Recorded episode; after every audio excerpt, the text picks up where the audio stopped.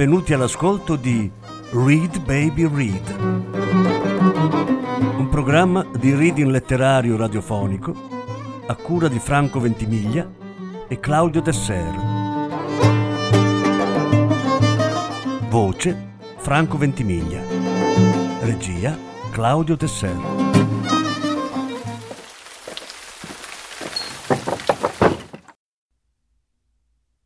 Bernard Malamad il commesso. Lettura in più parti. Seconda parte.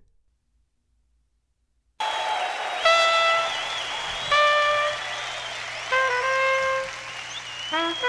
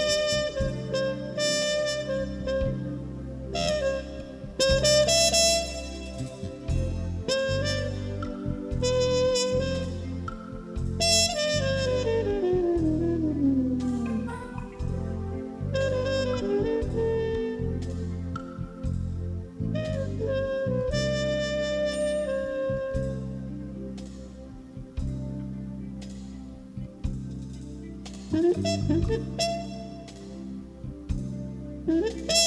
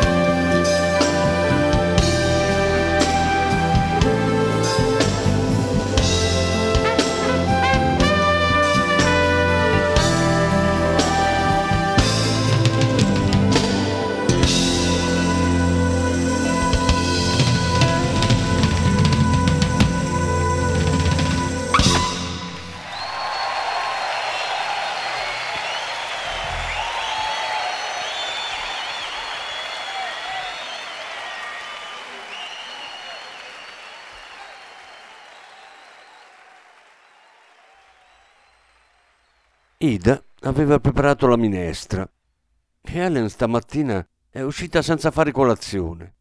Non aveva fame. Era preoccupata per qualcosa. Ma per cosa vuoi che sia preoccupata?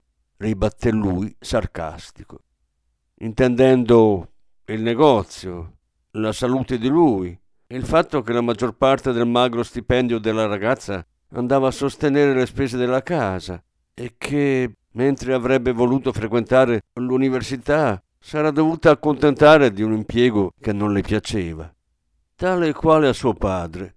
È naturale che non avessi voglia di mangiare. Se solo si sposasse, sussurrò Ida. Lo farà. Presto. Trattenne a stento le lacrime. Lui grugnì. Non capisco perché non vede più Nat Pearl. Sono stati assieme tutta l'estate come due innamorati, disse Ida. È uno che fa tante chiacchiere e basta.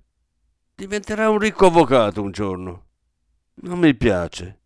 Anche lui Scarpe le sta dietro. Helen dovrebbe tenere presente anche lui. Un idiota, disse Morris, come suo padre. Tutti idioti al mondo, tranne Morris Bober. Lui teneva lo sguardo fisso sul cortile. Mangia una buona volta e va a dormire, disse lei spazientita. Lui finì la minestra e se ne andò di sopra. Salire era più facile che scendere. In camera da letto abbassò sospirando le tapparelle scure. Era già mezzo addormentato, tanto era il piacere con cui pregustava il sonno. Era il suo unico vero svago. Andava a dormire con entusiasmo. Morris si tolse il grembiule, cravatta e pantaloni, deponendoli su una sedia. Seduto sulla sponda del grande letto sbilenco, si slacciò le scarpe sformate, infilandosi sotto le lenzuola fredde in camicia, mutandoni e calze bianche. Affondò gli occhi nel cuscino aspettando il tepore. Stava per assopirsi, ma di sopra, tessi fuso, faceva andare l'aspirapolvere e benché tentasse di cancellare l'episodio dalla mente, il negoziante ricordò la visita di Nick al tedesco. In procinto di addormentarsi, fu preso dallo scoramento. Ricordò i brutti momenti che aveva superato, ma adesso era peggio di una volta. Erano tempi impossibili. Eh, il suo negozio era sempre stato un negozio da poco oggi su e domani in ribasso, a seconda di come tirava il vento. Da un giorno all'altro le vendite potevano ridursi tanto da metterlo in perdita. Di solito però riprendevano lentamente quota. A volte sembrava che ci volesse un secolo. Salivano, mai abbastanza da poter dire che erano proprio alte, ma neppure basse. Nei primi tempi, appena l'aveva acquistato, il negozio era buono per quella zona. Era peggiorato quando era peggiorato il quartiere. Ciò nonostante, ancora un anno fa, tenendo aperto sette giorni su sette e sedici ore al giorno, poteva cavarne di che vivere. Che razza di vita? Beh, il tanto sufficiente, ci campava. Ora, benché sgobbasse per lo stesso numero di ore, era sull'oro del fallimento, la sua resistenza era a pezzi. Prima, quando i tempi erano brutti, in un modo o nell'altro ce l'aveva sempre fatta a resistere. E quando gli affari erano andati meglio per tutti, più o meno erano andati meglio anche per lui. Ma da dieci mesi a questa parte, da che Schmitz aveva aperto sull'altro lato della strada, tutto andava male. L'anno passato un sarto fallito, un poveraccio che aveva una moglie ammalata, aveva chiuso bottega e se n'era andato.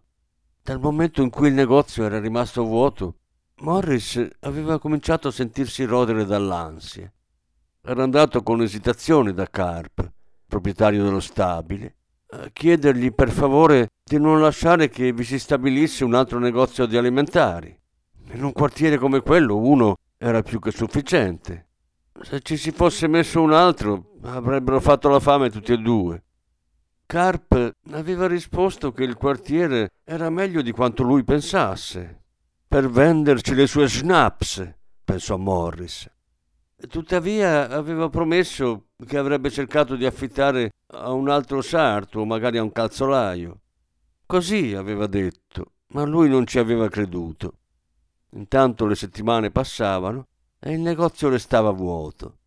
Benché Ida ridesse delle sue preoccupazioni, Morris non riusciva a vincere il suo cattivo presentimento, finché un bel giorno, come lui si aspettava da tempo, nella vetrina vuota era comparsa una scritta che annunciava l'apertura di un nuovo negozio di gastronomia e drogheria. Morris era corso da Carpe. Cosa mi hai combinato? Il commerciante di liquori si era stretto nelle spalle. Hai visto quanto tempo è rimasto vuoto? Le tasse chi me le paga? Ma non ti preoccupare, aveva soggiunto. Lui venderà più salumi e tu più generi di drogheria. Aspetta e vedrai che ti farà aumentare la clientela.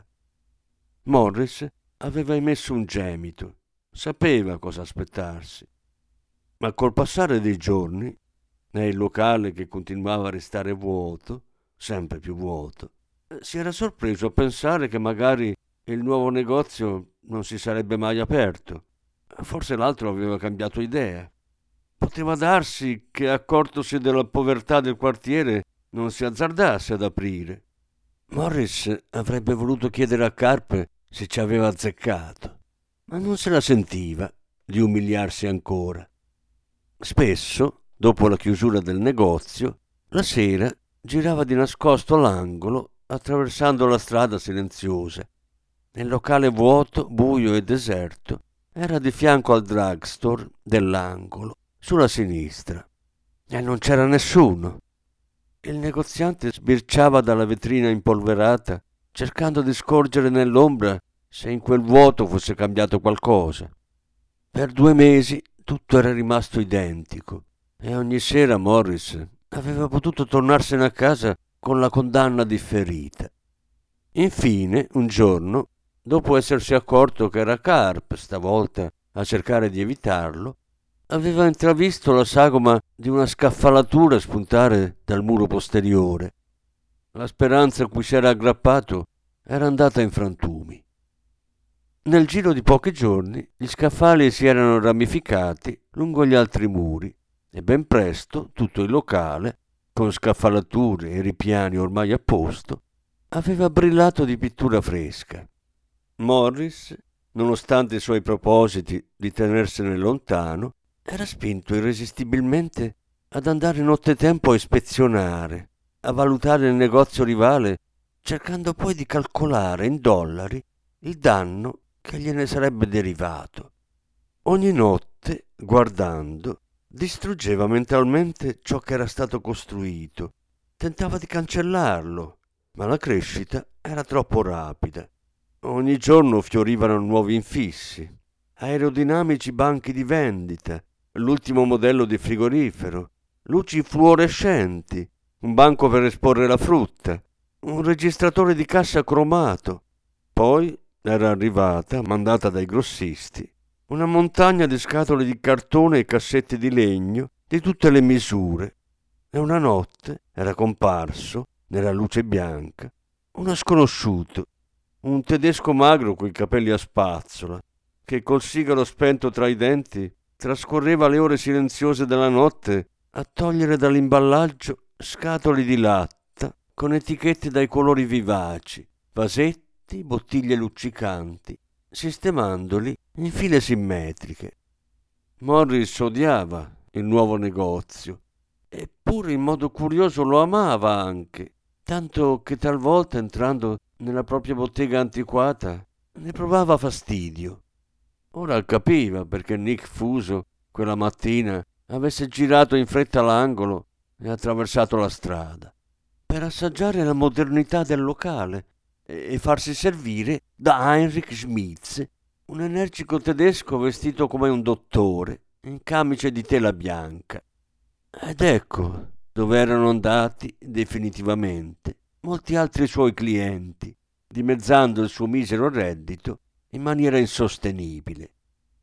Morris si sforzò di dormire, ma non gli riuscì e cominciò ad agitarsi nel letto. Dopo un quarto d'ora decise di vestirsi e tornare giù, ma con serenità, senza dolore, gli si insinuò nella mente l'immagine del figlio Efraim da tanto tempo perduto e piombò in un sonno calmo e profondo.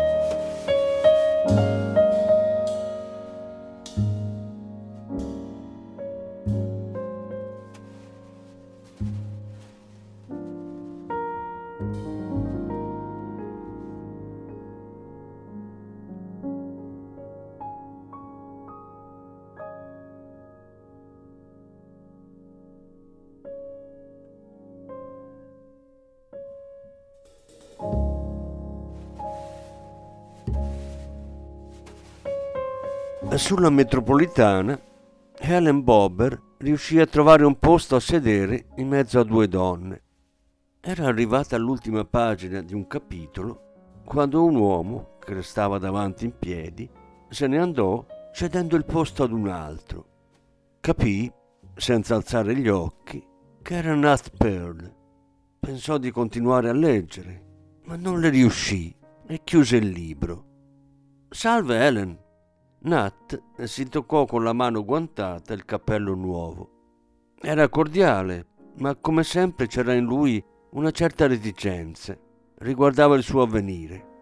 Aveva con sé un grosso trattato di giurisprudenza. Helen era contenta di avere anche lei un libro che la proteggesse. Non bastava però. D'improvviso le parve di avere cappotto e cappello logori, uno scherzo dell'immaginazione, perché su di lei facevano ancora la loro figura. Don Chisciotte? Lei annui. Nat pareva pieno di riguardo. Poi però aggiunse sottovoce: È molto che non ti vedo. Dove ti sei nascosta? Ellen si sentì avvampare sotto gli abiti. Non ti ho mica fatto qualche sgarbo. Le due donne accanto a lei sembravano entrambe instupidite e sorde. Una teneva un rosario nella grossa mano.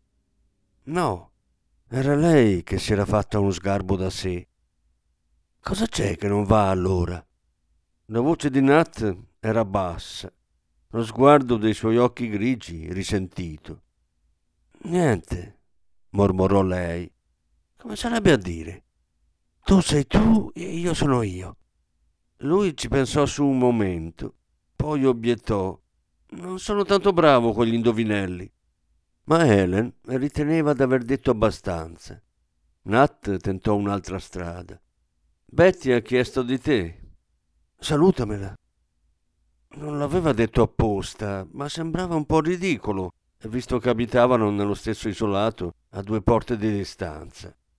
Nat strinse le mascelle e aprì il libro. Helen tornò al suo, nascondendo i suoi pensieri dietro le bizzarrie di un pazzo, finché la memoria non ebbe il sopravvento, ma lei si trovò intrappolata nell'immagine di episodi estivi che avrebbe voluto cancellare, pur con tutto il suo amore per l'estate. Ma come cancellare quello che, volente o nolente, aveva rifatto in autunno? Credeva di essersi separata dalla verginità senza dispiacere, ma ora era stata colta di sorpresa dai tormenti della coscienza. O era il disappunto di essere stata tenuta in minore considerazione di quanto si aspettava? Nat Pearl, bello, con la sua fossetta sul mento, intelligente, ambizioso. Aveva voluto, senza che gli costasse troppa fatica, un amplesso. Lei, mezza innamorata, aveva ceduto e lo rimpiangeva. Non d'aver fatto l'amore, ma che le ci fosse voluto tanto tempo per capire quanto poco lui volesse. Non voleva lei, Helen Bober, perché avrebbe dovuto, lui, diplomato a pieni voti, studente della Columbia University, ora al secondo anno di legge, mentre lei aveva finito le superiori, con un anno di frequenza ai corsi serali di lettere all'università. Lui con prospettive di prim'ordine e amici ricchi, che non si era mai dato la pena di presentarle. Lei povera già nel nome, con poche speranze di un futuro migliore. Più di una volta si era chiesta se non avesse cercato concedendoglisi di crearsi un diritto su di lui, ma si era sempre risposta di no. Certo, aveva voluto il piacere, ma anche qualcosa di più, rispetto per sé e per quel che gli aveva dato. Aveva sperato che il desiderio si sarebbe trasformato in qualcosa di più. Voleva semplicemente un futuro nell'amore e il piacere in qualche modo l'aveva avuto e la libertà dell'intimità profonda con un uomo l'aveva emozionata. Benché desiderasse ancora quel piacere, lo voleva senza conseguenze per la coscienza o per l'orgoglio, senza la sensazione di aver sprecato qualcosa. Così si era ripromessa che la prossima volta sarebbe andata in un altro modo. Prima l'amore reciproco, poi fare l'amore. Più logorio per i nervi, forse, ma più pace nel ricordo. Aveva ragionato così, finché una sera di settembre, andando a far visita a Betty, la sorella di Nat, si era trovata sola in casa con lui e aveva fatto ancora quello che si era ripromessa di non fare. Dopo aveva lottato per non detestarsi. Da allora, senza dirgli il perché, aveva sfuggito Nat Pearl. Due fermate prima della loro, Ellen chiuse il libro, si alzò in silenzio e scese. Sul marciapiede, mentre il convoglio si allontanava, intravide Nat in piedi di fronte al suo posto vuoto, intento tranquillamente a leggere.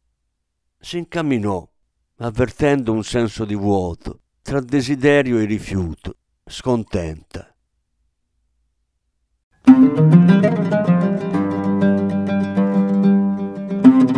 Avete ascoltato Read Baby Read, un programma di reading letterario radiofonico a cura di Franco Ventimiglia e Claudio Tesser. Grazie per l'ascolto, alla prossima settimana. La successiva parte sarà trasmessa la prossima settimana.